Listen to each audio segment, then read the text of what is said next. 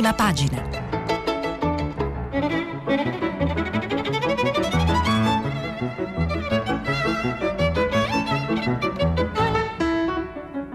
Questa settimana i giornali sono letti e commentati da Luca Mastrantonio, giornalista del Corriere della Sera. Per intervenire telefonate al numero verde ottocento zero cinquanta trecentotrentatré. Sms e WhatsApp anche vocali al numero tre tre cinque cinque sei tre quattro due nove sei. Luca Mastrantonio è nato a Milano nel millenovecentosettantanove. Attualmente lavora al settimanale sette del Corriere della Sera, dove è entrato nel duemilaundici per la progettazione e realizzazione dell'inserto La Lettura. Insegna storytelling multimediale all'Università Yulm di Milano. Il suo saggio è Emulazioni pericolose, l'influenza della finzione sulla vita reale e Einaudi. Bentrovate, bentrovati, buongiorno dalla sede Rai di Milano per questa rassegna delle prime pagine dei quotidiani italiani. Oggi è il primo giorno di scuola per moltissimi studenti, professori ma anche genitori. Siamo tutti in classe, eh, l'editoriale del Corriere della Sera firmato da Ferruccio eh, De Bortoli. L'apertura del Corriere è sulla estensione però del Green Pass eh, in un servizio di Fiorenza Sarzanini, in settimana al decreto appunto. Eh, la taglio centrale del Corriere della Sera ha eh, una foto di, del musicista dei Pudò di Battaglia con la moglie Paola Toeschi, morta lunedì scorso a cinquantadue anni. Ho perso la mia Paola, era un'anima che brillava. Viene dato anche sulle prime pagine dei quotidiani ampio risalto alla notizia di cronaca che sta diventando anche eh, di, diventerà giuridico-diplomatica, la contesa su Eitan, il bambino sopravvissuto alla eh, tragedia, alla strage del Mottarone, che appunto è stato rapito dal nonno ed è in Israele. Eh, altre notizie che troveremo sono anche la crisi afghana, come ovviamente segnalava anche Radio Tremondo Luigi Spinola. Eh, purtroppo iniziano a stringersi sempre di più i bulloni dei talebani sulla società e sulla libertà eh, degli individui e delle donne soprattutto. Troviamo mh, anche però i cascami e quello che in Italia si può fare per aiutare i migranti, i migranti afghani, ma tema della Della, dell'immigrazione che diventa anche politico in, questo, in questa fase in cui alcune forze politiche, soprattutto a destra, hanno pochi margini di visibilità e manovra. Appunto il Green Pass eh, a destra è anche un po' disinnescato dall'intervento di Giorgetti della Lega, a cui molti quotidiani hanno dato risalto, che è a favore del Free Pass e quindi disinnesca invece l'ala, l'ala dura di eh, Salvini. Eh, poi eh, altro, altro tema che eh, è comunque esplorato nel dibattito italiano riguarda lo scontro, la resa dei conti, hanno scritto alcuni giornali, all'interno della Procura di Milano dopo l'intervista di ieri al procuratore capo Greco. Ma andiamo appunto a leggere le prime pagine dei eh, quotidiani. Ecco, dicevo appunto della crisi afghana, Repubblica, Italia, non abbandonarci, è un'iniziativa della, del, del quotidiano, diretto da Maurizio Molinari, che ha aperto anche una, un, un canale proprio per aiutare quanti hanno collaborato gli afghani per esempio con il nostro paese, l'Italia, e non sono riusciti a fuggire e invocano soccorsi. I talebani li vanno a cercare casa per casa, Farnesina e Difesa al lavoro, ma mancano canali sicuri per farli uscire. Eh, poi sempre questo è il titolo di apertura, Italia appunto non abbandonarci, quasi un, ovviamente un grido, una richiesta d'aiuto collettiva. Ehm, nel catenaccio dell'apertura di Repubblica ci sono comunque le parole del Papa che incontra Orban, parole nette su antisemitismo e migranti, per questo appunto c'è sintonia sul tema, anche se ovviamente con un respiro più largo. L'analisi di Giampiero Massola è sull'Occidente, collabori con Cina e Russia, anche qui ovviamente per la crisi afghana. Eh, il servizio dell'inviato di Repubblica Pietro Del Re da Kabul, i barbuti accampati tra stucchi e ori. Eh, ci sono, dentro ci troveremo delle ampie foto dei talebani che hanno eh, preso possesso del palazzo che fu del generale Abdul Rashid Dostum, vicepresidente dell'Afghanistan dal duemilaquattordici al duemilaventi ed ex feroce signore della guerra. Eh, di spalla le parole di Giorgetti e della Lega, che spi- è ministro dello sviluppo economico, che spinge sul Green Pass, bisogna essere pragmatici. Eh, un'analisi di Ezio Mauro sulle destre che covano l'uovo dell'antisistema. Un commento dello scrittore Paolo Di Paolo, tutti a scuola, ecco tutti a scuola ovviamente è una, tutti in classe È una, è una frase che ricorre, ovviamente è denotativa, è corretta, ma è anche più metaforica e simbolica, perché insomma dobbiamo veramente adesso fare, continuare a fare molto sul serio per la lotta al Covid e per permettere a tutti gli studenti e le studentesse di riprendere una un percorso formativo importante e di convivenza anche con i propri compagni. Eh, nel fogliettone di Repubblica eh, la storia appunto del bambino portato in Israele, di cui vi ho già eh, parlato. La foto di Repubblica invece è Roma e Milan in testa con il Napoli. Tornando e eh, approfondendo invece su il tema mh, della, dell'Eitan, proprio l'apertura della stampa sul, eh, sul bambino che è stato eh, rapito. L'odissea del piccolo Eitan, lo riporteremo in Italia. È in ospedale a Tel Aviv lo scontro fra le zie. Vive un'altra tragedia, invece replicano i parenti che l'hanno portato in Israele, no, è a casa sua. Il servizio di Fabiana Magri e Nicolò Zancan. Servizio da Pavia, dove appunto ci sono, eh, c'erano gli affidatari, e, e poi anche a Tel Aviv. Di scuola, scrive lo psicanalista Massimo Recalcati nell'analisi della Stampa, si cura a scuola la paura di vivere dei nostri figli. Sull'Afghanistan segnalo sulla Stampa il commento di Lucio Caraccioli, i nostri eserciti nell'Occidente senza strategia, di taglio basso, ancora le parole del Papa, e eh, la segnalazione del duello Salvini-Lamorgese sul tema appunto dell'immigrazione. Alcuni giornali hanno dato ampio risalto a un'aggressione a Rimini eh, che appunto viene utilizzata da, eh, da Salvini in chiave anti, anti-Lamorgese. Poi abbiamo sul Messaggero eh, fisco e lavoro, un'altra un'apertura su un tema più, più economico. Fisco e lavoro, ecco la manovra. Il governo pronto a impegnare fino a ventidue miliardi. Oltre al fondo per superare quota cento, prevista la riduzione delle tasse alle aziende che assumono e la proroga del superbonus. Eh, la foto di prima pagina al calcio, e un'intervista eh, poi sempre di taglio centrale invece sul tema dell'ampliamento del, del Green Pass. Eh, viene intervistato il consigliere del generale Figliuolo, eh, Guido Rasi, che dice l'obbligo di vaccino mh, entro un mese avremo la decisione finale, perché ci sono troppi over cinquanta a rischio, quindi si vedrà in queste quattro settimane eh, l'andamento. Di scuola scrive la scrittrice Stefania Auci, la scuola al via, la magia dell'inizio dopo l'incubo chiamato D A D, appunto della didattica a distanza.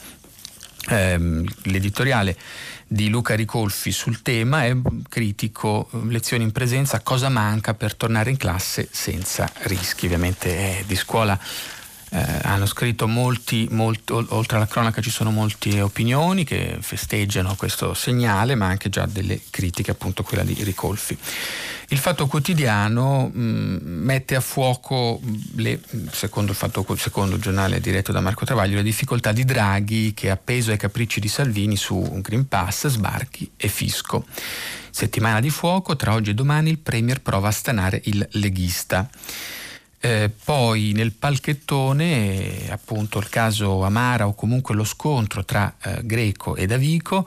Il procuratore nell'intervista di ieri a Milena Gabanelli sul Corriere della Sera parlava di verbali segreti che sono stati rivelati in maniera irresponsabile, chiamando in causa anche Davigo, appunto mani pulite va a pezzi, Greco accusa Davigo che vuole querelarlo.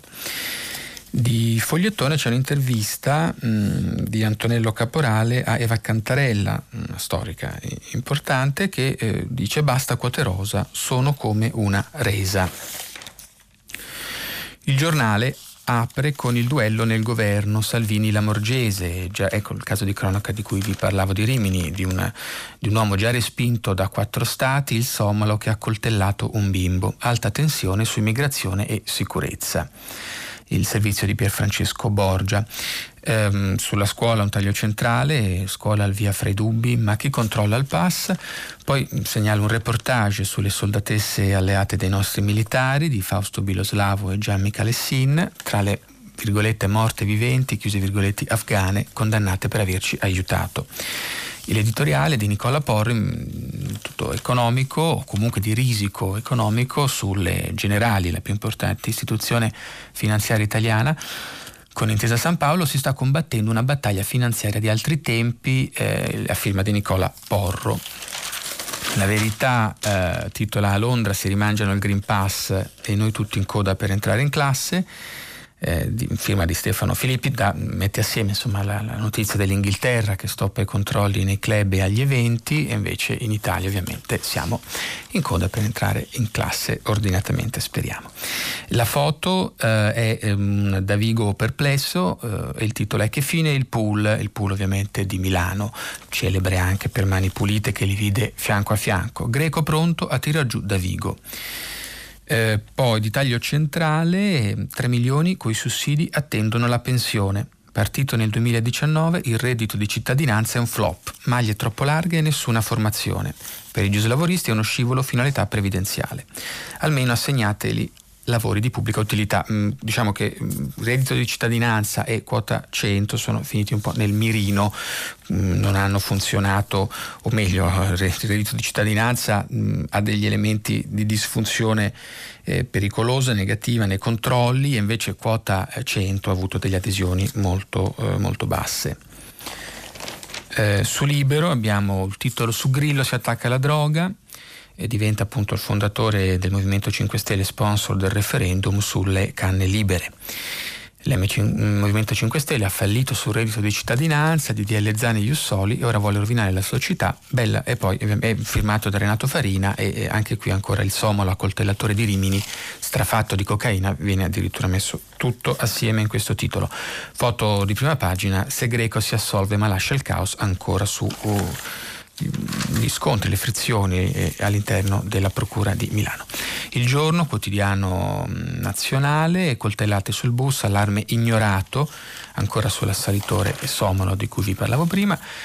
Sul Secolo diciannove eh, la notizia che mancano i medici di base, la Liguria cerca laureati per la lotta contro il virus. Vedremo che in realtà il tema del, del lavoro, che assieme all'istruzione, non solo la sanità, ci deve stare molto a cuore, è sulle prime pagine, è sulla prima pagina del Sole ventiquattro Ore, con una con un'analisi um, e dei dati eh, interessanti, perché sul lavoro autonomo ci sono i giovani in fuga dalle professioni. Le nuove abilitazioni agli albi sono diminuite del quindici per cento in dieci anni, mentre ci sono più posti eh, nella pubblica amministrazione per il piano eh, nazionale di eh, ovviamente ripresa e resilienza. Eh, il taglio centrale è il titolo, poi aiuti agli affitti, il fisco tenta il rilancio per il quotidiano eh, di Confindustria. Il Sole ventiquattro Ore e Italia Oggi, sempre di taglio economico: professioni, giovani in fuga. Eh, sempre di economia vi ricordo l'inserto di Repubblica Affari e Finanza, con una segnalazione di quattrocentomila posti scoperti, soprattutto di tipo tecnico. L'economia del Corriere della Sera, su risparmio mercato imprese, approfondisce eh, con un focus sulla transizione energetica, che non è gratis ma va fatta o il paese resta fermo, e si analizzano non solo le polemiche sul nucleare ma anche le bollette della luce sempre più care.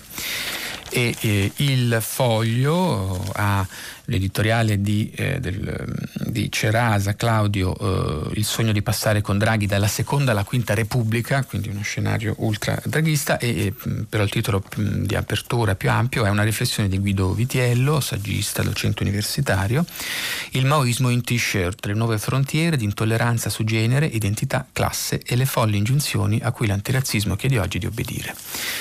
Il Domani ha eh, la foto Kabul eh, segreta, ampia, eh, si parla di esfiltrazione di suore e bambini, il dramma delle fonti sotto copertura e la lotta all'ISIS K e il dialogo con i talebani. Di taglio centrale una, un commento di un editoriale di Roberta De Monticelli, che prende un po', mette in rassegna e critica gli intellettuali che eh, sul Green Pass dicono di vivere in una dittatura, ed è una barzelletta dei Novax che si sentono in una dittatura. Questo appunto il titolo dell'editoriale. Andiamo appunto um, tutti in classe.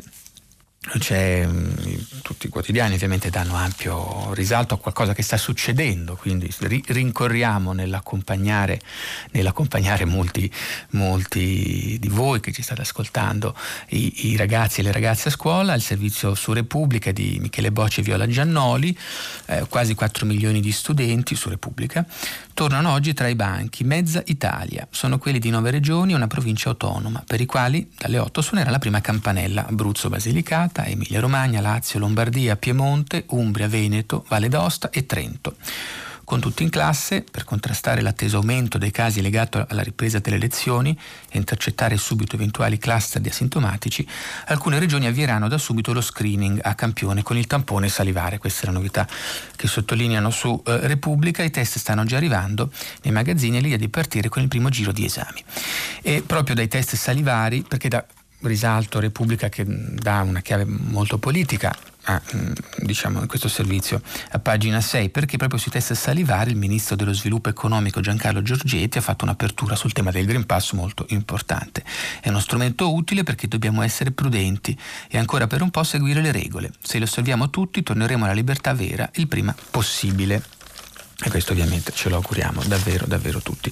Su Repubblica, eh, pagina sette, ci sono alcune storie. Eh, un professore di Bologna: tornare in classe è ciò che ci realizza. Ci saranno spiegazioni, verifiche, voti, ora così si cambia, racconterà. Poi c'è la preside del Beccaria di Milano, che è il liceo qui vicino alla sede di Milano da cui vi parlo.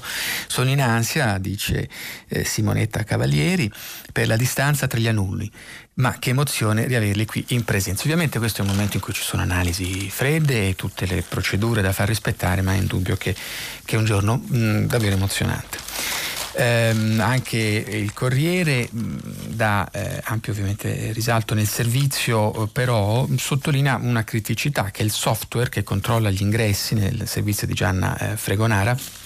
Il tema è che eh, c'è questo software che non, è sta, non c'è stato tempo per testarlo a dovere, quindi i presidi si troveranno, il personale scolastico comunque avrà a che fare con una piattaforma che verrà proprio eh, che, che viene inaugurata adesso, in questi istanti. Anche qui un po' di colore nel, nel servizio di Gianna Fregonara, nel raccontare che a Canosa di Puglia Don Antonio Turturro ha pensato che eh, per propiziare il ritorno in classe fosse necessario l'intervento celeste, quindi ha fatto battezzare in chiesa gli zaini. Invece il sindacato ANIEF ha ritenuto più utile piazzare uno sciopero il primo giorno di scuola per farsi sentire da subito.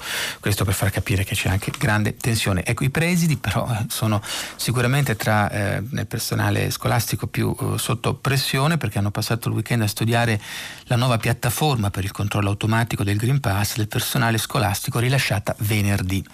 Oltre milletrecento dirigenti hanno provato il nuovo software che debutterà questa mattina. Funziona così: bollino verde accanto al nome di chi è a posto con il Green Pass e rosso per chi non ce l'ha. Il preside o il suo delegato dovrà chiedere conto e capire se c'è un ritardo burocratico nell'aggiornamento dei dati da parte dell'A S L o se il dipendente non è in regola e quindi non può varcare l'ingresso della scuola e avrà un'assenza ingiustificata. Con quattro assenze per mancanza di Green Pass si perde il posto e lo stipendio finché non ci si rimette in regola con la vaccinazione o i tamponi. Questo ovviamente sarà sarà il grande, il grande test eh, della, della, della giornata. Ecco, questo è un aspetto su cui poi vale la pena eh, riflettere, su quanto sia importante aggiornarsi tecnologicamente e farsi trovare eh, ormai preparati non al domani ma all'oggi, perché alcune cose mh, nel servizio sempre di Gianna Fregonara sul Corriere vengono analizzate, per esempio le assunzioni che sono state fatte in anticipo anche di un mese per le per le supplenze annuali assegnate non il quattro ottobre come sempre ma il quattro settembre, quindi mh, la macchina su, su quelli che erano alcuni canali eh, analog- anti, insomma, tradizionali è stata mh, accelerata al massimo. Per esempio questa piattaforma che si sta essenzialmente testando col primo giorno di scuola è un'incognita. Idem i mezzi pubblici, trasporti, sono, ci sono seimila i mezzi pubblici in più che le aziende di trasporto locali hanno acquistato dall'autunno duemilaventi per migliorare il servizio, ma vedremo insomma ma vedremo se basteranno e come verranno smaltiti i flussi. E poi ci sono altri, altri elementi di profilassi sul positivo di cui si è parlato anche eh, nei giorni scorsi, appunto eh, eh, la cosa poi più importante è che non dobbiamo temere che se c'è un cluster in una classe rischia tutto l'istituto ma solo la classe. Eh, direi che è ora di analizzare eh, e di leggere qualche, qualche riflessione su, ehm, sulla scuola. C'è Massimo Recalcati, lo, psican- lo, lo psicanalista, che sulla Stampa ricorda appunto: si cura a scuola la paura di vivere dei nostri figli. Per molti dei nostri figli, anche per quelli per i quali era vissuta come un peso, la chiusura della scuola è stata percepita come una restrizione ingiusta della propria vita. Ritornare a scuola significa allora innanzitutto ritornare a vivere pienamente. Questo semplice dato di fatto dovrebbe essere in sé una bussola irrinunciabile per comprendere l'importanza decisiva della scuola per il futuro del nostro paese. La comunità scolastica, nella sua composizione plurale, nella sua esistenza reale, non è un'azienda, non deve generare profitti immediati. Non è il risultato di una tecnologia applicata, non può essere ridotta ad un luogo sterile di trasmissione di informazioni e di competenze. Ecco, l'idea che emerge in molti, giustamente, ci sono due commenti, per lo più quelli soprattutto poi di scrittori che parlano dell'aspetto più emozio, emotivo o emozionale, comunque sentimentale, quella che eh, invece ragiona sul fatto che stiamo parlando del primo giorno Di, di un percorso molto lungo, perché molti di questi ragazzi saranno anche quelli che poi dovranno poter, speriamo, usufruire dello, degli investimenti che l'Italia potrà predisporre con il piano di rilancio e resilienza. Ecco, per esempio Ferruccio De Bortoli sul Corriere della Sera approfondisce esattamente questo aspetto, dopo aver registrato la gioia dello stare insieme, di conoscersi e frequentarsi e condividere con i loro insegnanti l'avventura del sapere nel luogo fondamentale in cui si forma la socialità. Ma dovranno anche essere rassicurati i giovani e le giovani, perché nei mesi della pandemia è stato trasmesso loro un messaggio devastante: venite dopo tutti gli altri, come se l'educazione non fosse un servizio essenziale, rinunciabile, con costi dopo tutto sopportabili, un semplice prodotto di consumo fungibile. Oggi si aspettano che li si convinca del contrario, che li si protegga come cittadini al pari di quello che avviene per categorie di lavoratori con maggiore potere negoziale. Ma i giovani non sono una lobby, purtroppo, in un paese sempre più anziano che continua a fare di tutto affinché se ne vadano dove sono più apprezzati e pagati. Nella pandemia però i giovani hanno mostrato, vaccinandosi in massa, un maggior senso di responsabilità, quel senso di responsabilità che nei loro confronti spesso non c'è. Sono in credito con il resto della società, soprattutto con quella parte che non ha compreso l'importanza della formazione continua alla vigilia di un cambiamento rivoluzionario nel mondo, nel modo di produrre e di vivere. Ecco, la, quindi che cosa anche bisogna intaccare di una cultura che non riesce a guardare al futuro dell'Italia e quindi di questi giovani? Che la competenza, l'abbiamo visto in queste settimane, la competenza scientifica è sospetta e derisa, e poi la facile connessione preferita allo studio, che richiede tempo e sacrificio, non va trascurata. Comunque chi comincia oggi il suo percorso di studio lo terminerà alla metà degli anni trenta di questo secolo, quando il piano nazionale di ripresa e resilienza sarà, speriamo, realizzato negli archivi. E appunto eh, il digitale, le infrastrutture digitali, far funzionare una macchina della scuola che è una macchina anche informatica, come appunto la piattaforma di oggi eh, testerà, testerà a che punto siamo, a che punto è la notte. Eh, l'editoriale di Luca Ricolfi, critico però già un po' su, su, sul presente, al di là della piattaforma, eh, va un po' in controtendenza. Cosa manca per tornare in classe senza rischi? Scrive il sociologo Luca Ricolfi. Beh, da almeno un anno sappiamo che il virus si trasmette con estrema facilità negli ambienti chiusi, che un metro di distanza non basta e che il ricambio sistematico dell'aria è cruciale. Nonostante questo, nulla è stato fatto in maniera radicale su due versanti fondamentali: diminuzione del numero di studenti per classe attraverso l'aumento del numero di aule, e la reazione dei locali mediante i filtri appropriati. Eppure sono quasi due anni che è scoppiata l'epidemia. Dice, una risposta potrebbe essere che i nostri politici non ne sono capaci, ma forse un'altra risposta possibile da approfondire è che scuole e università partono con misure di sicurezza molto minimali e i nostri governanti, confortati dai pareri rassicuranti del Comitato Tecnico Scientifico, pensano che tali misure siano sufficienti. Quindi l'accusa di Ricolfi è quella di restare proprio nel raggio, nel raggio di comfort che viene offerto dal Comitato Tecnico Scientifico.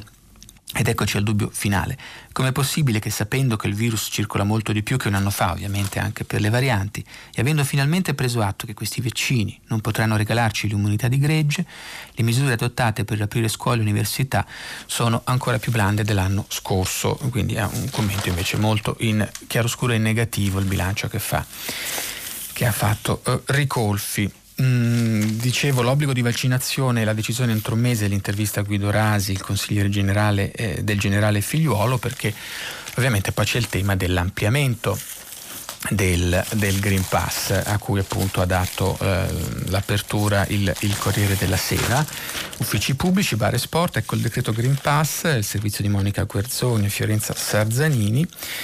Il percorso è tracciato: entro la prima metà di ottobre l'obbligo di Green Pass sarà esteso a milioni di lavoratori. Restano in sospeso solo le aziende private, mentre nei luoghi dove i clienti già sono obbligati a mostrare il certificato, anche titolari dipendenti dovranno averlo. Questo era un punto eh, insomma, mo- sottolineato da molti, cioè se i clienti devono avere il Green Pass, perché anche non i titolari, per esempio, dei locali in cui ci si reca non devono averlo. La stessa regola sarà applicata alla pubblica amministrazione, quindi passa la linea dei ministri Renato Brunetta e Roberto Speranza, concordata con il Presidente del Consiglio Mario Draghi. La maggioranza è compatta e l'atteggiamento dei governatori della Lega, favorevoli nonostante le resistenze del leader Salvini, convince il governo a procedere in maniera spedita. La data di entrata in vigore del decreto dovrebbe essere il dieci ottobre. Giovedì ci sarà la cosiddetta cabina di regia, giovedì mattina appunto a Palazzo Chigi. Um, ecco, è interessante notare che è difficile capire, se non in chiave di, di, di, di lotta interna, comunque di linea all'interno della Lega, perché appunto il ministro, il ministro della Lega e comunque i governatori della Lega sono così favorevoli, invece invece Salvini eh, con, diciamo dà segnali di, di, di insofferenza e comunque ammicca l'elettorato eh, Novax. Questa è l'analisi messa in chiaro, nero su bianco, da Ezio Mauro su Repubblica nei commenti. L'uomo dell'antisistema, mi leggo giusto eh, l'attacco, c'è in gioco molto più di una manciata di voti nella campagna di Salvini e Meloni contro il Green Pass, per ammiccare al popolo Novax e sostanzialmente per rilanciare i dubbi, le diffidenze e la paura per i vaccini, con l'ambiguità di chi, come il leader della Lega, prima si immunizza personalmente, poi arriva al punto di dire che le varianti nascono come reazione al vaccino, appunto riporta Ezio Mauro. Questo scorretto e sfortunato così, parasilogismo di, di Salvini su vaccini e varianti. Ehm, sempre su Repubblica segnalo l'intervista al consulente di Speranza Ricciardi: con il novanta per cento di vaccinati e il Green Pass al lavoro saremo in sicurezza. Eccoci qua. Andrei però adesso sull'iniziativa di Repubblica sulla crisi afghana, perché appunto eh, c'è questa iniziativa eh, per sensibilizzare e aiutare anche a creare dei canali eh, tra Afghanistan e Italia, le istituzioni e la politica, per aiutare quanti sono a rischio ancor più degli altri, perché cittadini afghani e delle cittadine afghane, perché hanno per esempio collaborato con l'Italia. E quindi il servizio di Floriana eh, Bulfona, pagina tre di Repubblica: aiutateci, le lettere all'Italia degli afghani in pericolo, ma c'è un muro diplomatico.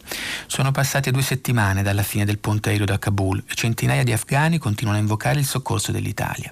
Sono militari e agenti che hanno combattuto con i nostri soldati, collaboratori e interpreti che hanno lavorato per le nostre truppe, le nostre sedi diplomatiche, le nostre nostro O N G, sono i familiari di quelli che hanno raggiunto l'Occidente ottenendo asilo. In molte città i talebani li vanno a cercare casa per casa. Decine dei loro parenti che dall'Italia cercano di aiutarli hanno scritto all'indirizzo esse o esse afghanistan chiocciola repubblica punto it e da oggi cominciamo a raccontare le loro storie, scrive appunto Bulfon, usando nomi di fantasia per non esporli a ritorsioni. Molte delle persone bloccate a Kabul erano riuscite a entrare nelle liste dei voli militari italiani in partenza dalla capitale, ma l'attacco kamikaze contro l'aeroporto ha impedito loro di varcare i cancelli. Alcuni stanno tentando di raggiungere il Pakistan viaggiando con donne e bambini.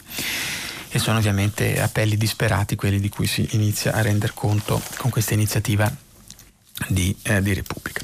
Ecco, eh, vi dicevo però di, di questo caso di cronaca eh, di Eitan, nel giorno in cui eh, tanti bambini vanno, vanno a scuola, tornano a scuola assieme ai ragazzi e quindi studenti anche di altre età. Però questo ragazzo di sei anni, scampato alla tragedia del Mottarone, appunto è stato eh, rapito eh, da, da una figura anche eh, dal profilo, del profilo inquietante, scrive Nicola Zancani, inviato a Pavia sulla Stampa. Alle undici e mezza di sabato mattina un bambino di sei anni con le mani strette e un girello Scusate, con le mani strette a un girello, è uscito di casa per andare a comprare dei giocattoli con il nonno. Era una promessa.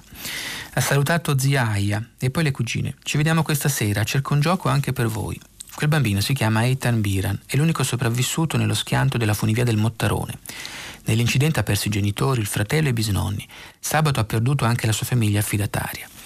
Perché il nonno materno, l'ex militare israeliano Shmuel Peleg, già condannato per maltrattamenti, lo ha rapito con un'operazione organizzata nei minimi dettagli.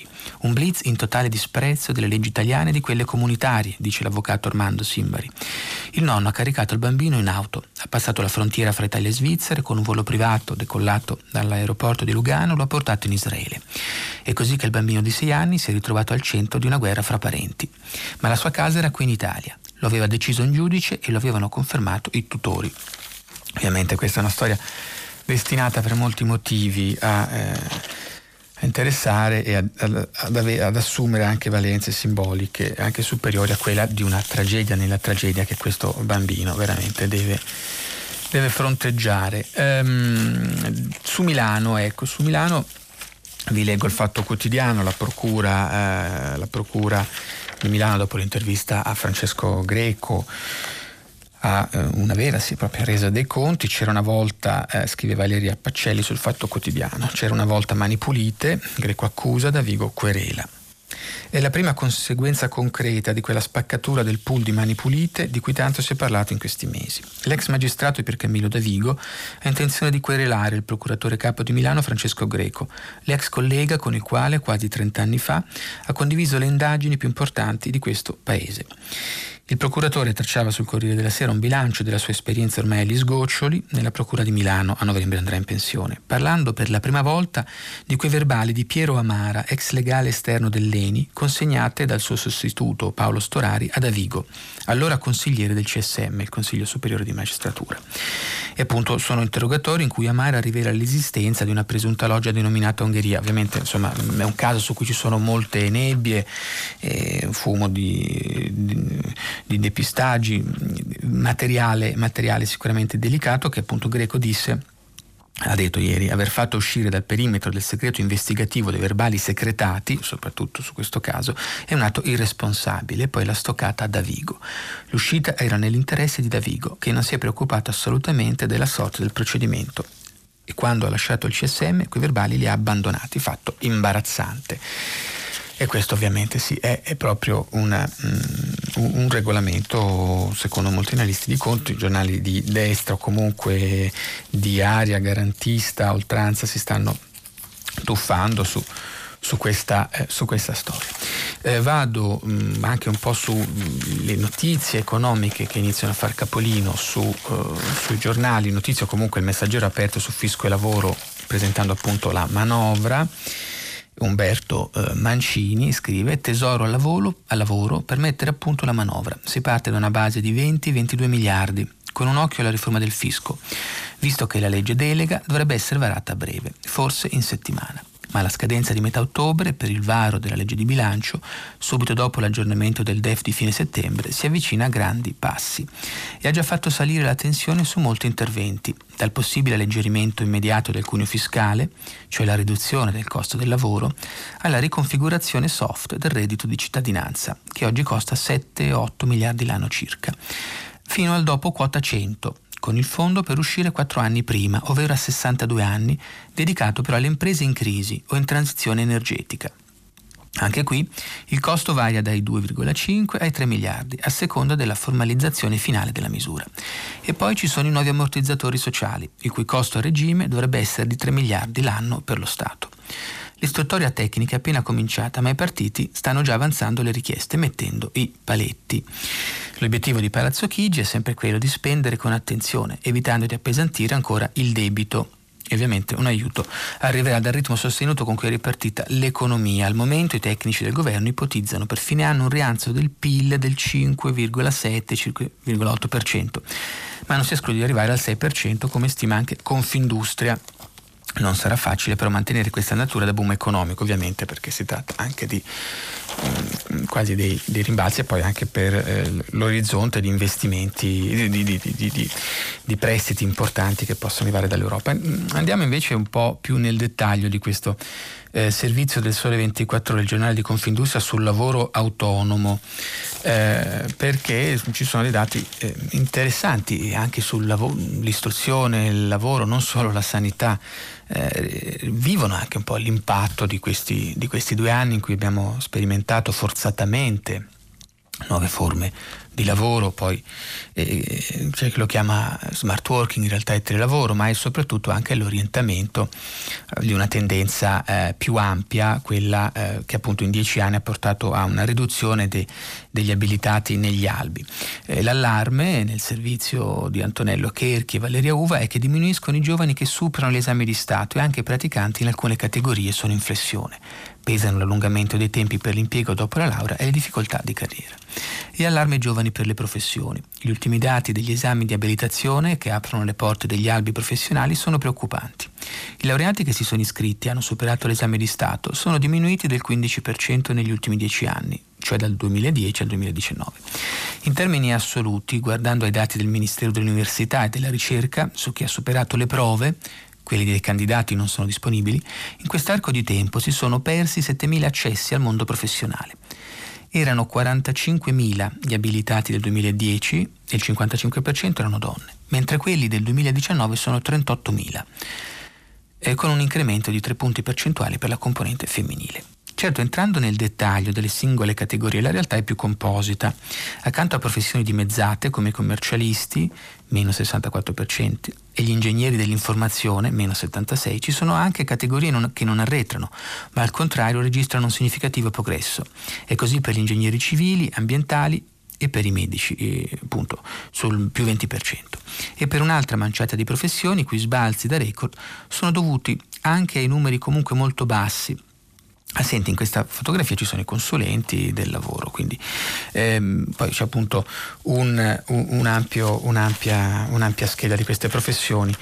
Eh, poi c'è sempre sul Sole ventiquattro Ore sugli aiuti agli affitti anche delle agevolazioni che sono state eh, che è stata, mh, è stata rimandata, scadeva il sei settembre il contributo per chi riduce l'affitto di casa agli inquilini, ora si può chiedere fino al sei settembre, il termine è stato prorogato anche perché la finestra per fare domanda è aperta a sei luglio e coincisa con il periodo estivo e quindi ci sono state meno richieste del eh, previsto. Poi eh, andiamo sulla sulla per quanto riguarda la manovra, il, quota, il dopo quota cento per uscire a sessantadue anni servono due virgola cinque miliardi. Questo sono tornato sul Messaggero dove c'era appunto la notizia della eh, manovra. Il progetto è sul tavolo del ministro dell'economia Daniele Franco. Un fondo per accompagnare i lavoratori che si troveranno a fine anno a dover affrontare lo scalone previdenziale dovuto alla fine di quota cento. Il progetto prevede l'uscita a sessantadue sessantatré anni, con trentotto trentanove di contributi. Il punto di caduta finale è ancora allo studio. Al, eh, al, piano è stato, al piano hanno lavorato i tecnici della Lega, guidati dal sottosegretario all'economia Claudio Durigon, ma al Tesoro lo definiscono un'ipotesi credibile che quindi insomma cerca di trovare su quota cento, su cui il, il, la Lega altrimenti ha annunciato barricate, si cerca comunque di trovare una, una mediazione. Eh, do conto perché prende una testata oltre, in pagina, oltre che un richiamo ampio in prima, la, l'alta tensione Salvini-Lamorgese. Sulla Stampa il servizio di Francesco Grignetti, il Viminale come un campo di battaglia, o meglio una scacchiera dove si gioca una partita cruciale per i destini elettorali a destra. Da una parte ci sono Matteo Salvini e Giorgia Meloni che sentono a pelle come la questione della sicurezza dei migranti siano gli unici paganti in questo momento per quello elettorato e perciò mal- martellano sulla ministra Luciana Lamorgese. Dall'altra il P D che si erge a unico e solo argine contro le destre a difesa dei diritti e allo stesso stesso tempo a sostegno della titolare dell'Interno. Uno schema che Enrico Letta dal palco della Festa dell'Unità illustra così: stiamo entrando in una fase nuova che sarà caratterizzata da un bipolarismo estremo rispetto al quale le amministrative e le suppletive ci porteranno in un nuovo schema politico, o si sta di qua o di là. Questo bipolarismo ha una novità. Dall'altra parte non c'è più Berlusconi, che era comunque legato al P P E, e queste sono parole di, di, di Enrico Letta. Eh, dall'altra parte non c'è più Berlusconi, che era comunque legato al P P E e a una logica ben diversa alla quale sono formalmente legati Salvini e Meloni. Ma qui siamo, che sono legati sì alla destra, ma qui stiamo parlando dell'estrema destra, secondo Letta. La riprova di questo bipolarismo estremo si accentuano ancora di più le spaccature. Il caso di Rimini, per esempio, con un richiedente asilo di origini somale, peraltro giunto in Italia dopo un lungo giro per l'Europa, che si rivela un violento, aggredisce due bigliettaie su un autobus, questo a Rimini, mena fendenti di coltello all'impazzata e si accanisce su un povero bimbo che gioca in strada, figlio a sua volta di migranti del Bangladesh. Ecco, forse un aspetto che non, non viene abbastanza sottolineato.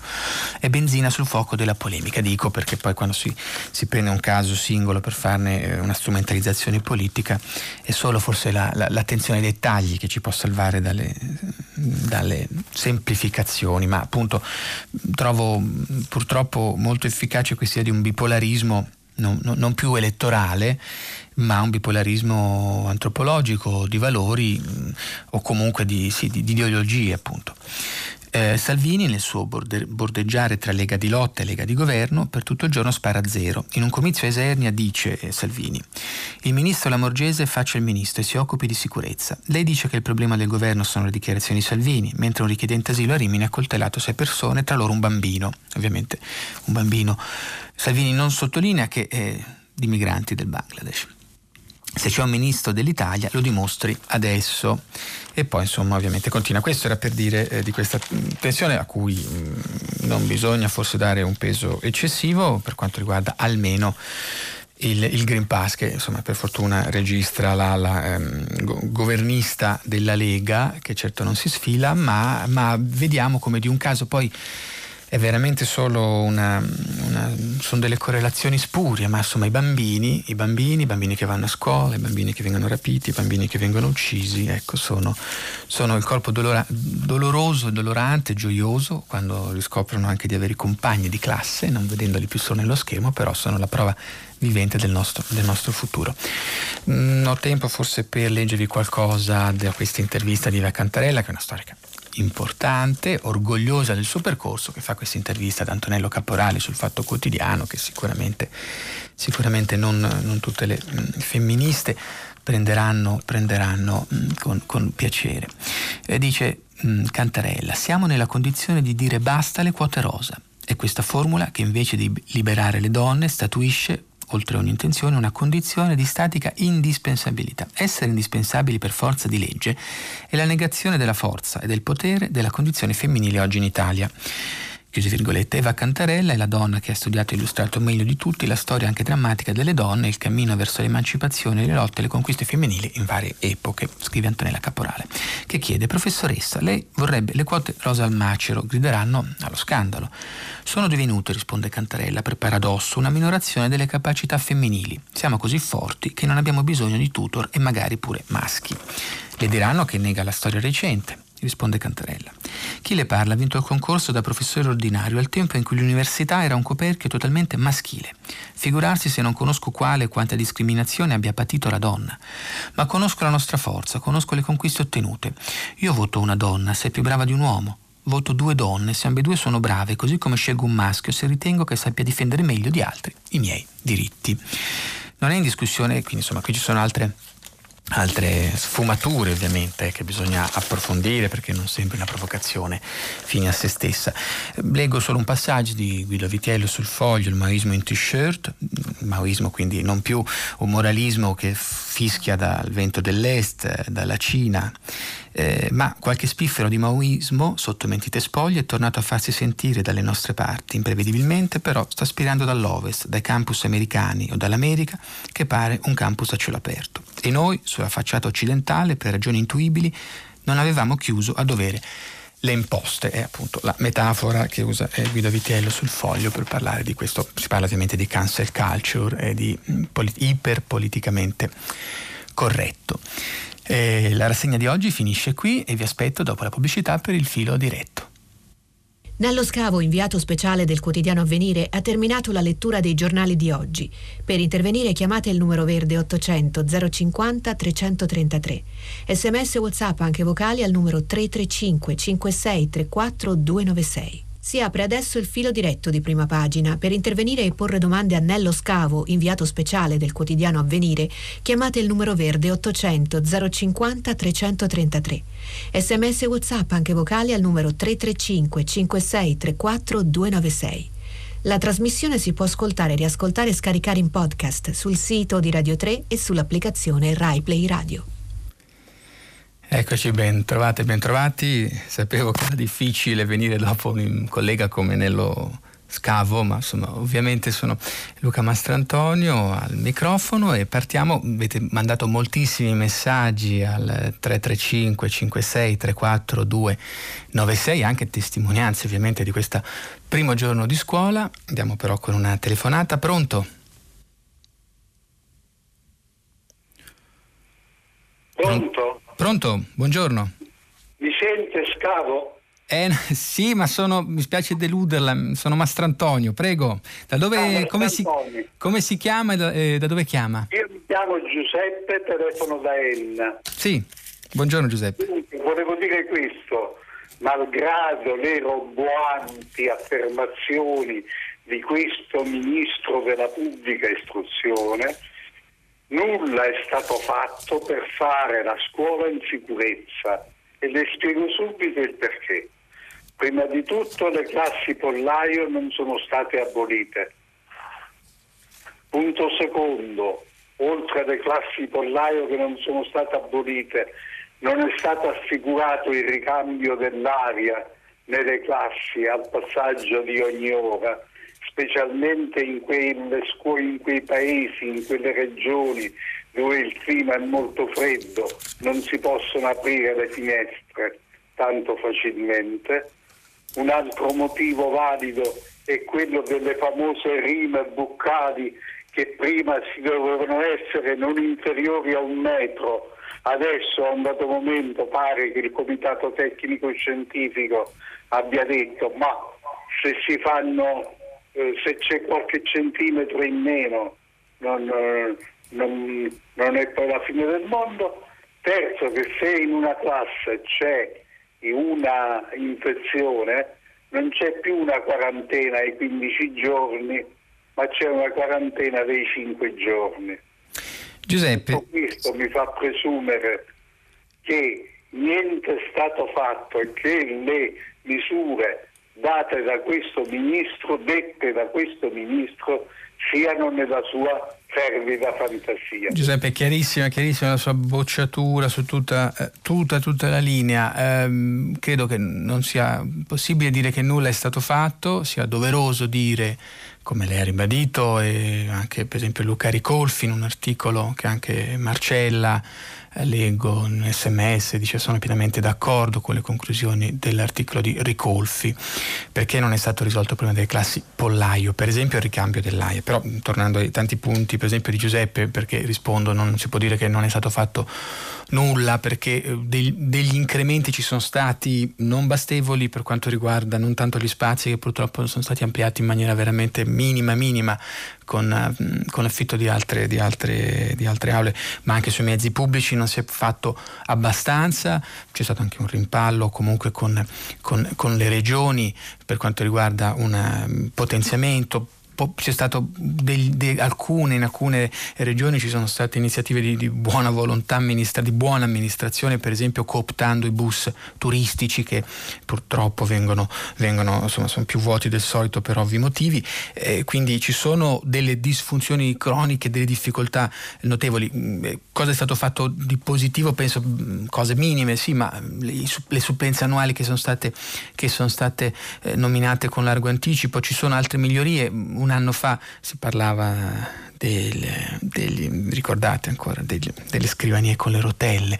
Ecco, un anno eh, non è passato in vano, si è fatto troppo poco per un anno che abbiamo avuto come, come tempo, quindi sicuramente è stato fatto eh, poco del tanto che si poteva fare, ma non è vero che non è stato fatto nulla. E comunque sullo sfondo c'è il tema Del, del, del Green Pass e dei vaccini e di una risposta importante che, che comunque i ragazzi hanno dato negli ultimi, negli ultimi mesi, nelle ultime settimane, che forse comunque, eh, caro Giuseppe, questo ha permesso anche al Comitato Tecnico Scientifico di dare delle indicazioni meno restrittive sui giorni, se non sbaglio, di isolamento. Eh, si parla di, eh, di sette e non dieci, ecco, in caso di, eh, di, di soggetto vaccinato, e poi si distingue tra un contatto eh, diciamo stretto e invece un contatto eh, basso, a bassa intensità. Andiamo con un'altra telefonata. Pronto?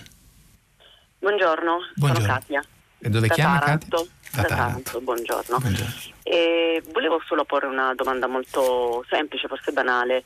Io mi domando come mai eh, il diritto allo studio valga fino ai sedici anni e quando ci si trova poi all'inizio della scuola, come quest'anno finalmente un rientro sudatissimo dopo due anni di didattica a distanza, al momento dell'acquisto dei libri ci si rende conto che la spesa è veramente onerosa per molte famiglie, eh, ci aggiriamo intorno ai quattrocento cinquecento euro a volte tra libri e cancelleria, e questo vale già dalle scuole medie e per tutto il biennio delle scuole superiori. Quindi mi chiedevo appunto come mai, se l'obbligo vale fino a sedici anni, non sia possibile avere il diritto anche a libri gratuiti esattamente come alle scuole elementari. Okay. Magari dopo il rientro, insomma, eh, dalla didattica a distanza poteva essere l'occasione per le scuole eh, di un cambio. Katia, Katia carissimo, ma direi che è un invito, un invito assolutamente eh, giusto da rivolgere, da rivolgere a chi si spende nel dire appunto quanto sia importante tornare, eh, tornare dopo un'interruzione di un percorso veramente che ha già prodotto dei danni, come i testi invalsi hanno testimoniato, perché appunto la D A D è stata così, insomma, proprio da remoto, un, un tentativo di, di far andare avanti, di far andare avanti de, de, de, de, de, de, degli studenti proprio molto isolati e atomizzati. E poi c'è il tema economico, c'è un tema mh, insomma di, di, di spesa di, di, delle famiglie, che adesso anche con questi rincari energetici che sono, che sono all'orizzonte, sicuramente, sicuramente lo studio è un diritto che va agevolato, ecco, quindi per sintetizzare la sua, la sua giusta osservazione, se no resta un diritto solo sulla carta. Poi sugli strumenti io non ho le competenze per dirle, ma lei ha sottolineato una contraddizione di sostanza eh, piuttosto evidente. Leggo, avete scritto moltissimi messaggi. Um, ecco, sulla piattaforma Nino da Taranto, come Katia, la tanto esaltata piattaforma scolastica altro non è che un incrocio di dati tra il Ministero della Salute e quello dell'istruzione, che permette di vedere su monitor se e quando i docenti presenti all'interno di una scuola hanno fatto il vaccino. Non mi pare una straordinaria trovata tecnologica, ma come dicevo un semplice incrocio di dati. Nino, sì, diciamo eh, che, che però l'importante è che funzioni, non è una grande trovata tecnologica. La tecnologia eh, non, ha, non, non bisogna inventare, non bisogna essere tutti archimedi, bisogna farle funzionare le cose anche semplici, che però possono permettere appunto una, un utilizzo eh, una, della, una mobilità verso la scuola, nella scuola soprattutto, di cui non possiamo veramente fare a meno. Pronto?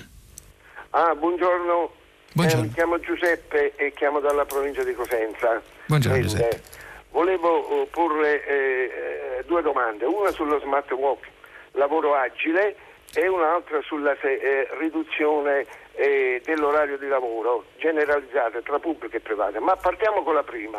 Che cosa ne pensa lei? Perché fin, fino adesso che ha, ha fatto comodo alla pubblica amministrazione e anche ai privati, io parlo, è eh, tenere a casa i lavoratori durante il periodo della pandemia, eh, andava tutto bene. Adesso il ministro Brunetta vuole far rientrarli in sede, non sa che facendolo rientrare si fa un danno all'ambiente. Certo, va disciplinato, no?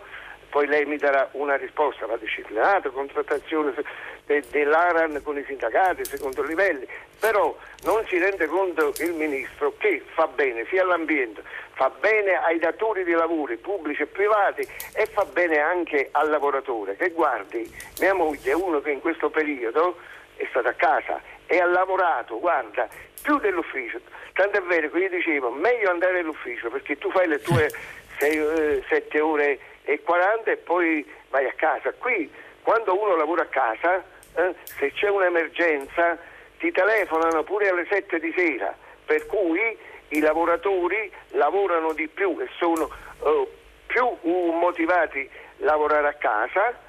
Che eh, no, sono più è meglio andare in ufficio secondo me, perché uno dopo che ha fatto le sue ore torna a casa. Per quanto riguarda eh, eh, la settimana eh, sì.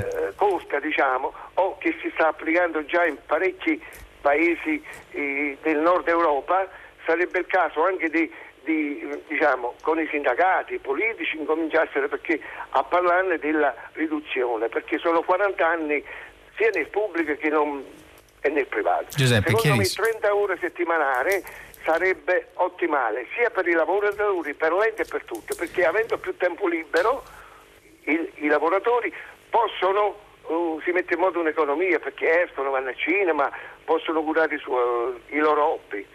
Questo Giuseppe, volevo... Chiarissimo, la, grazie, grazie a lei anche per la testimonianza, insomma, appunto, ha detto ciò a casa mia moglie e lavora più di prima. Sì, questo ovviamente sono due temi molto collegati, mi concentrerei su un punto eh, che purtroppo resta, resta oscuro, noi lo chiamiamo smart working, andrebbe chiamato appunto magari in italiano lavoro agile, proprio per capire, perché sennò questa parola smart ci, ci fa sembrare già bella la cosa in sé, in realtà bisogna vedere poi gli orari, i flussi di lavoro e quant'altro. Per lo più si è fatto telelavoro, questo poi i colleghi che si occupano di economia lo sottolineano proprio per evitare che ci siano fraintendimenti, eh, perché non è che basta cambiare le parole per cambiare la, la realtà. Eh, posso confermarle dal, da un'esperienza a parte lavorativa ma anche di, di utente, di servizi che possono essere le poste o quant'altro, che eh, io alla fine devo dire che purtroppo è sempre di, di, dipende che ci troviamo di fronte, chi, chi lavora, chi lavorava di più, cioè chi lavorava prima in presenza anche, anche da remoto ha lavorato persino di più, perché poi ci sono meno tempi morti, dicono dicono i, proprio gli staccanovisti, eh, che però quei tempi morti sono socializzazione, in alcuni lavori sono anche fondamentali per confrontarsi, eh, perché anche non è che solo a scuola bisogna avere i vicini di banco, pure, pure sul posto di lavoro sono importanti i colleghi e le colleghe. Quello che è certo è che eh, sulla pubblica amministrazione che citava Giuseppe eh, ci sono vari, ci sono vari problemi di eh, in un certo senso difficoltà, che è sempre stata una, una vecchia, poi questa è la battaglia di, di, di Renato Brunetti Su, sull'efficienza della pubblica amministrazione. Lui è sempre stato molto critico del, dell'impiegato pubblico diciamo mh, tradizionale, e ha visto, mh, ha giudicato come come poco comunque efficace ormai questa modalità, quindi ha insistito ed è passata questa linea, d'accordo comunque con il ministro della salute Speranza, che comunque dia, diciamo di aria di sinistra, quindi in questo senso se c'è stata una convergenza forse non è solo dovuta alla composizione di questa maggioranza, ma anche al fatto che rivedere le modalità di, di lavoro è qualcosa in realtà di enorme, perché riguarda le vite di tutti noi e il tempo, il valore che diamo che diamo al tempo. Quindi concludo la prima domanda, eh, ragionare sul lavoro agile, come è possibile gestire il lavoro agile, significa poter gestire il proprio tempo, non stare a casa e dover magari rispondere a dei flussi di lavoro che sono persino più eh, che hanno un regime persino più, più ampio. C'è il timore, testimoniato da molti critici del pubblico impiego, che chi appunto non lavorasse prima con il telelavoro telelavora ancora meno. Riduzione del, dell'orario di lavoro è qualcosa che credo sarà più un effetto delle, della, delle modalità di lavoro agile o meno, appunto sarà un cascame, un derivato, perché eh, poi le, le aziende hanno avuto anche degli atteggiamenti ambivalenti, prima volevano, incentivavano moltissimo lo smart working, o meglio il telelavoro, perché riduceva i costi eh, banalmente degli affitti e non solo, e poi invece ci sono state anche delle piccole marce indietro. Parliamo comunque ovviamente di un tema enorme. Ecco, leggo Stefano da Padova che dice: lavoro nel coordinamento di alcuni servizi per l'infanzia, asili nido e scuole dell'infanzia, sto andando in uno degli asili, condivido pienamente che il personale debba essere vaccinato e ben venga il Green Pass, tuttavia come sta venendo gestita la questione con le famiglie stamattina creerà tantissimi problemi, perché le scuole e gli asili non sono attrezzati per controllare tutte queste persone senza mettere nel caos la fase d'ingresso dei bambini, che a quest'ora in questi giorni si gioca sull'ordine dei minuti, anche per rispettare le norme Covid. C'era tempo per fare e organizzare le cose diversamente? Tutto luglio e tutto agosto, sottolinea appunto Stefano da Padova. Sì, questo è l'imbuto per perché così il funzionamento e la fruibilità sia di questa piattaforma ma anche del numero di persone e degli spazi. Gli spazi, c'è questa metafora, questa immagine delle classi pollaium appunto, che cita anche un Mirella, docente formatrice di Roma, inizia la scuola ma restano i pollai. Quindi questo poi è una, un problema, tornando in presenza, quello degli spazi, che il Covid ha reso, ha reso ancora più evidente. Pronto? Pronto? Pronto? Sì? Buongiorno, sì. Chi parla? Allora, io sono Bruno Musti, Bruno sì. Musti, chiamo da Mozambico. Eh, Scusi, da dove chiama? Perdoni, non ho sentito. Sì, da dove chiama? Dal, Mo- dal Mozambico. Ah, dal Mozambico. Mozambico, dalla isola, isola di Mozambico, che è un, una cittadina nel nord del Mozambico. E volevo dire, seguo Prima Pagina da secoli, eh, con molto piacere. E una cosa che mi sta eh, mi stavo chiedendo è: noi abbiamo fatto venire dall'Afghanistan tutta una serie di persone che sono già arrivate e si spera che ce ne siano altre che si possono essere arrivate. Che è successo a queste persone? Cioè, esiste una politica di inserimento, qualcosa del genere, per queste persone? E poi, questo naturalmente dovrebbe essere allegato a un altro uh, argomento, che in generale l'Europa ancora non si è data una politica per l'immigrazione. L'Italia che fa? Eh, c'ha una politica temporanea, provvisoria di eh, immigrazione o no? O non ci pensa neanche o non ci vuole pensare? Dico anche questo perché io seguo un po' eh, per curiosità le questioni delle migrazioni mondiali e tutto indica che le migrazioni aumenteranno, non diminuiranno. E certo. Giustamente eh, adesso sono andati in Ghana, credo, in, in, in, l'Unione Europea, in Ghana, in, in Nigeria e, e, e da quelle parti a vedere se i governi riescono a trattenere le persone. E la risposta che hanno dato alcuni studiosi è stata: ma nessuno dà retta ai governi, la gente se ne va quando decide di andarsene.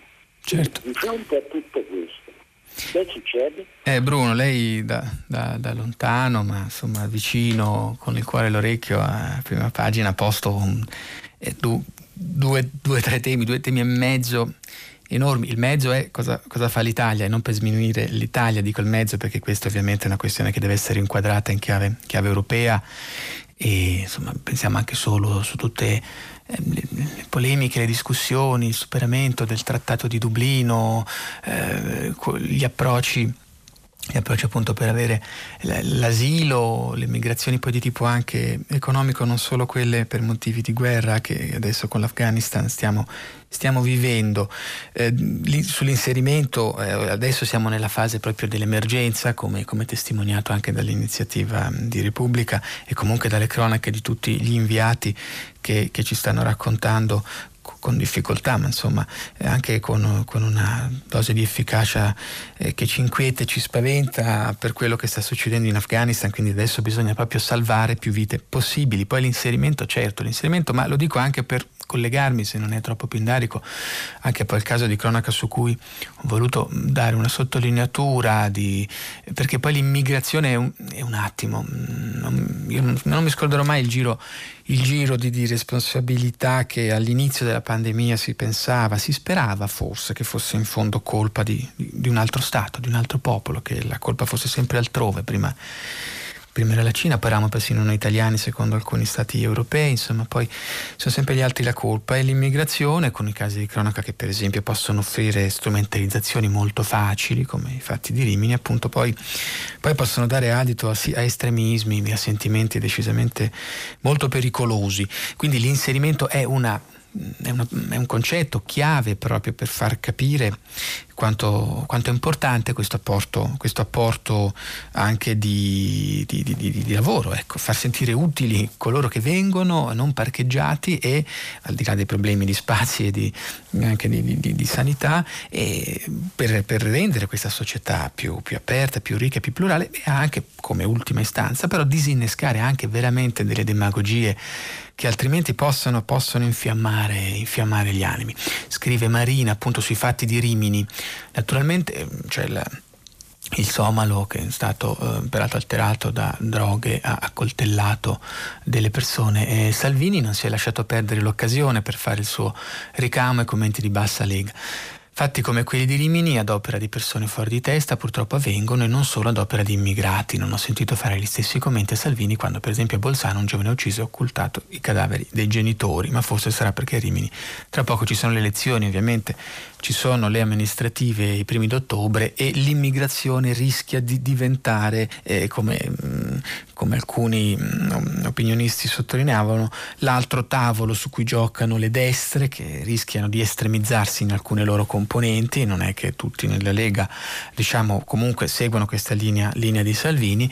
L'altro tema, il Green Pass, è più complesso, è meno forse pagante, e, e in fondo anche il popolo Novax per fortuna mh, poi ha mh, dimostrato al momento di non avere un attivismo, almeno in piazza, eh, così, così intenso come invece negli ambienti eh, digitali, dove i cosiddetti leoni di i leoni della tastiera, cioè quelli che a scrivere cose terribili sono bravi, ma poi si devono anche solo manifestare quello che pensano, non è che riempiono le piazze, insomma non c'è stato. Andiamo con un'altra telefonata. Pronto? Pronto e eh, buongiorno, sono Fabio da San Miniato. Buongiorno. Eh, buongiorno, eh, faccio parte della fondazione iCare di Fucecchio. È una fondazione, diciamo, che sostiene i più umani, il sociale, quindi ha organizzato una marcia per i diritti, eccetera. E in particolare poi ha un progetto sulla ludopatia e la dipendenza dai social. In questa eh, diciamo, iniziativa poi abbiamo appoggiato, abbiamo deciso di appoggiare un, un'iniziativa che fa la scuola superiore qui di Fucecchio. Un insegnante ha, eh, sta, vuol fare un esperimento dal venti al ventisette settembre prossimo. Eh, coinvo- hai coinvolto una decina di ragazzi delle scuole superiori dicendogli: la mattina andate a scuola, il pomeriggio dovete lasciare i cellulari e farete con me delle esperienze dirette con la realtà, facendo a meno dei cellulari per una settimana. E noi questo progetto, insieme al Comune di Fucecchio, ad altre associazioni, abbiamo ritenuto che sia entusiasmante, fra virgolette, perché far fare un'esperienza di questo tipo a dei ragazzi di, della fascia appunto d'età adolescenziale eh, che sono appunto coinvolti con i social, e provare cosa vuol dire fare altre esperienze oltre quelle dello smartphone eh, è veramente una cosa molto interessante. Questi ragazzi in questa settimana dormiranno presso un ostello e poi faranno esperienze dirette con la realtà di oggi. Visiteranno gli operai della C K N che sono stati licenziati con una email, andranno a fare escursioni sulla via Francigena, incontreranno la presidente delle vittime del Ponte Morandi, eccetera. Ecco, secondo Fabio, me sì, grazie. Mi sembra, ecco, io l'ho voluto comunicare perché mi sembra una cosa bellissima. La fondazione è che sicuramente ecco, la volevo solo comunicare. La, la facciamo ecco, nostra, la, la rilanciamo. Grazie, grazie a lei, insomma, per anche questo, questo sorriso con cui ci raccontava questo, que, que, questi percorsi, queste suggestioni, anche queste sfide, eh, perché disconnettere disconnettere da, dai cellulari, ragazzi, è una, è una bella impresa, ma, ma insomma se si ha passione e si ha la capacità anche di interessarli a qualcosa che non si può vivere solo attraverso i cellulari, è, riassumo tra le tante iniziative quella che effettivamente mi sembra, mi sembra ostica, perché tra l'altro, tra l'altro questi due anni hanno stretto ancora più fortemente la, la, la familiarità dei, dei, dei, dei giovanissimi con, con le tecnologie, ne, necessariamente, ecco, anche a fin di bene, cioè per quanto riguarda la, la, seguire le, le, la, la scuola, ecco, però, però è importante anche disconnettersi ogni tanto da essi e riconnettersi poi con, con il mondo che è anche offline. Eh, andiamo con un'altra telefonata. Pronto? Pronto, buongiorno, sono Marco da Trieste, mi sente? Buongiorno, sì, benissimo. Sì, buongiorno. Io chiamo in riferimento all'articolo di De Bortoli col quale si parla della responsabilità dei giovani nella vaccinazione e volevo, da padre di quattro figli, volevo un attimino soffermarmi su questo. Ecco, dopo aver abbandonato i ragazzi con la D A D, eh, vuoi all'università, vuoi al, alla scuola, E, e, e appunto eh, dopo tutto quello che è successo adesso c'è questa tendenza a parlare di una responsabilità, a enfatizzare quasi per cancellare le colpe del passato di, della, della generazione nostra, tra virgolette. In realtà, parliamoci seriamente, sono i bloccati. Giovani si sono, eh, si sono vaccinati perché sennò non possono vivere, eh, quindi eh, se tu non sei vaccinato non puoi andare in palestra, non puoi eh, andare al pub, non puoi andare al cinema, quindi eh, evitiamo secondo me questi, questi, queste retoriche proprio inadeguate. Il Green Pass è stato un modo per obbligare la gente e i giovani e non a vaccinarsi, e i ragazzi lo stanno facendo per questo. È inutile ricordarsi dei ragazzi soltanto quando si vuole enfatizzarli in modo retorico. Ecco. Marco, chiarissimo, chiarissimo. Beh, certo, l'hanno, eh, ci sono state delle restrizioni che hanno spinto, che hanno spinto anche i più giovani a A, a vaccinarsi, non so se però è stato solo questo, eh, e tutto sommato è un, è un dato di fatto. Ecco, c'è anche chi invece, ci sono no, testardamente dei de grandi intellettuali eh, che magari sono contro la retorica, ecco, che però invece si sono inventati veramente dei, dei, dei paralogismi, dei, dei sofismi per spiegare che era meglio renderlo obbligatorio. Ecco, quello per esempio forse sarebbe stato sarebbe stato più problematico, vissuto sicuramente peggio anche dai più giovani. Quindi tutto so, io direi che sì, c'è questa retorica, si dice buonista a volte, eh, però c'è anche poi una, una retorica malevola sui giovani irresponsabili che fanno assembramenti, che per l'aperitivo farebbero, eh, diciamo, n- non si curano assolutamente di quello che può succedere anche a persone fragili. Eh, ci sono varie retoriche, poi ci sono, ci sono i fatti, sicuramente, come nei messaggi di molti, di molti di voi sulla scuola, eh, non è certo una partenza eh, né trionfale, ci sono molte, molte incognite e loro stanno patendo e che loro patiscono, quindi fuori di retorica è sicuramente mh, è più anagrafico, ma è anche il corpo sociale del domani, quello dei, dei più giovani, degli studenti, eh, che, sta, che sta patendo e ha patito eh, queste difficoltà, ecco, per l'istruzione, che non è sicuramente eh, diciamo un optional, eh, che è alla base del, della, della civiltà, anche poi della comunità in cui noi vogliamo vivere. Quindi ci sono sì tante retoriche, ma poi ci sono anche fatti. A me forse quelle buoniste sicuramente non piacciono, ma poi neanche, però non, assolutamente non era cattivista l'osservazione del dell'ascoltatore, ecco, però i fatti parlano di un disagio che hanno vissuto veramente in questi, in questi lockdown, e non solo, ma con la D A D, a cui adesso si sta iniziando un po' a porre eh, rimedio. Pronto? Eh, pronto? Sì, buongiorno. Buongiorno, eh, Daniela dalla provincia di Napoli. Buongiorno Daniela. A proposito dell'articolo della Cantarella. Sì. Condivido pienamente. Io mh, trovo proprio discriminatorie le quote rosa, discriminatorie leggi ad hoc tipo quella contro l'omofobia, perché di fatto stanno a sottolineare che queste persone non sono uguali, che hanno bisogno di leggi specifiche, per sta la parità. Senta, a me è capitato anni fa, credo alle elezioni amministrative qui nella mia zona, che non diedi la seconda preferenza perché secondo me doveva essere data una persona dello stesso sesso della prima, e a quel punto avrei scelto in base al sesso. E dove è la parità a questo punto? Io non giudico, cioè non scelgo in base al valore della persona, ma in base al sesso. Io trovo che ci sia proprio una contraddizione. E se vogliamo sottolineare, forse anche in termini di costituzionalità, perché se siamo tutti uguali, senza differenza di sesso, razza e religione, e poi perché dobbiamo... Beh, Daniele, è chiaro, è chiaro, insomma, il suo... Il suo, il suo punto di vista, eh, mi permetterei solo di distinguere però i due, i due temi, nel senso che eh, lei citava ovviamente il D D L Zan, ehm, che tra l'altro estende la legge Mancino, eh, eh, che punisce appunto reati di sfondo etnico-razziale, ha anche invece ad altri commenti, per esempio di genere, di orientamento sessuale.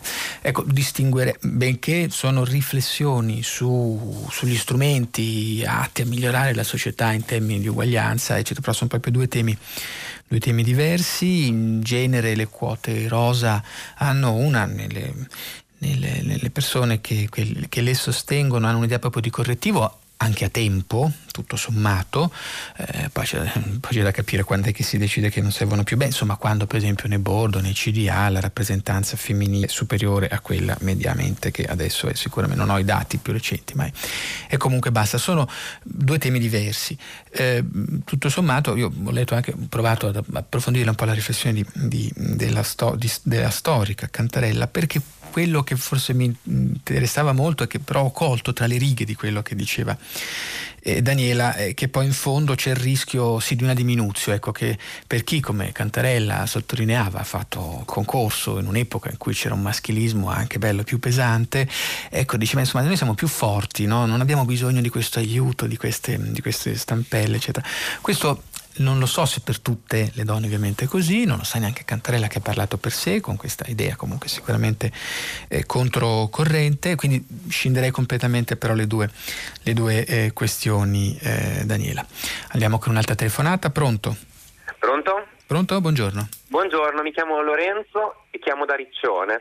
Eh, intervengo in tema um, al discorso sui dipendenti pubblici e sullo smart working, perché io sono un... Uh, un dipendente pubblico relativamente giovane, lavoro da poco nell'amministrazione regionale, mi occupo di ambiente, agricoltura, e ho assistito al passaggio tra ehm, dal, diciamo, dal lavoro classico a cartellino allo smart working, e credo in realtà che lo smart working abbia migliorato tantissimo la nostra produttività, in quanto mh, la valutazione del lavoro non è fatta più in base Alla, alle ore passate a una scrivania, ma alla, al prodotto svolto, quindi alla quantità di lavoro eseguito, che è poi oggettivamente l'unica cosa che si può valutare quando una persona è a distanza.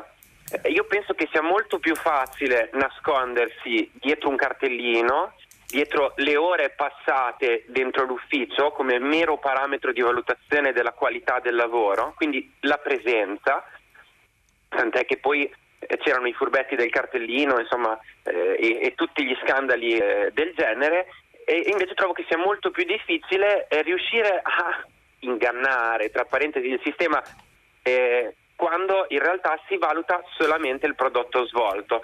Ovviamente questo eh, lo dico perché eh, cioè, come risposta a, a tutti quelli che dicono che di base i dipendenti pubblici sono cattivi. No, certo, e, Lorenzo, e... sì sì, fa benissimo a, ci, ha, ci ha dato una testimonianza di, di, di entusiasmo e di, di difesa di una produttività migliorata, specificando che si viene così valutati più per quello che si fa, che diciamo non per la presenza, o lei quando si parlava del cartellino, nascondersi dietro un cartellino, ma inevitabilmente veniva in mente Fantozzi che mette in, at- mette in moto con la bicicletta le sagome dei colleghi che appunto non sono presenti.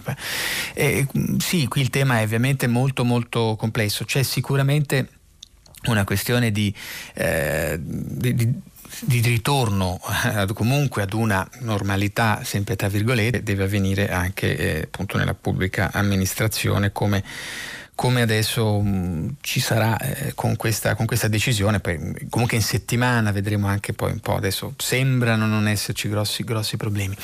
Ehm, io direi che ci sono poi anche mh, delle questioni su questa valutazione di quello, di ciò che si produce, e il controllo, nel senso che poi, poi per i sindacati è anche difficile ovviamente, perché ci, ci vogliono degli strumenti anche di valutazione di quanto si possa difendere il tempo, la possibilità anche di staccare, di disconnettersi, perché poi certo la connessione permette di restare eh, di, di lavorare addirittura di più, benissimo, ma poi bisogna anche evitare che questo di più sia troppo, nel senso che poi il diritto alla disconnessione in modalità di eh, telelavoro è importante, così che poi sia appunto lavoro agile, cioè un lavoro che non è che ci tiene lì solo perché non ci si può, non dico nascondere, ma non ci si può sottrarre al monitoraggio della presenza eh, in collegamento con un sistema digitale dove bisogna essere lì presenti eh, per forza. Insomma, bisogna, bisogna non avere sicuramente paura della situazione nuova, eh, forse superare anche con una visione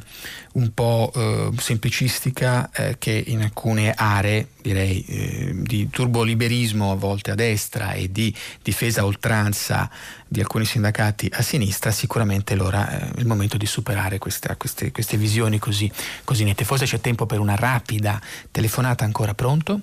Pronto, sono Nicoletta dalla provincia di Treviso. Buongiorno Nicoletta. Buongiorno, eh, dunque semplicemente una domanda. Allora, io ieri sono stata al cinema e una settimana fa al ristorante. Per il controllo del mio Green Pass ci sono voluti trenta secondi, ok. Allora io eh, non capisco, assieme a tante altre cose, ma visto che c'è poco tempo, una sola, Perché? Perché si fa tutta questa polemica sulla difficoltà del controllo degli insegnanti. Nicoletta, io, io sono stata un insegnante, sono stata un insegnante, a parte queste grandi scuole che non so quante siano in Italia, ma uh, nelle altre non c'è, e poi il controllo va fatto una, una volta, volta sola. Nicoletta è stata chiarissima, siamo proprio in chiusura. Beh, il tema è che sono stato anch'io al cinema, il controllo è stato rapido, purtroppo, perché eravamo anche in quattro, devo dire, a vedere il bellissimo film di Bellocchio. eh, il, il tema, credo che sulla scuola il controllo, proprio questa piattaforma deve incrociare i dati per una per una certezza, eh, perché? Perché dal, in caso non, non ci sia, non sia in regola il personale eh, scolastico che, che deve entrare, eh, insomma, dopo che ci sono quattro infrazioni c'è anche la sospensione dal lavoro. Beh, è un problema anche di, di, di, di importanza, ecco, eh, so, sono due, i controlli vanno fatti in entrambi i casi, ma sono due situazioni di afflusso anche molto molto diverse. Ripeto, noi eravamo purtroppo in quattro, forse cinque, a, a vedere appunto. Max può aspettare, non c'è tempo per un'altra telefonata, no? Leggo solo forse un messaggio sui trasporti pubblici. Stefano da Roma diceva: è il vero tema che non va dimenticato. Invece Rigo da Padova chiedeva cosa ne pensa del sindaco Novax che dà gratuitamente il tampone a chi non fa il vaccino ed evitare il Green Pass. Io sono più per il Green Pass, ma insomma, se è un modo per andare incontro ed aiutare la cittadinanza, ben venga. Comunque noi ci fermiamo qui e dopo il giornale radio Edoardo Camurri conduce Pagina tre. A seguire le novità musicali di Primo Movimento e alle dieci, come sempre, Tutta la città ne parla approfondirà un tema posto da voi ascoltatori. Potete riascoltarci sul sito di Radio tre. Un saluto da Luca Mastrantonio.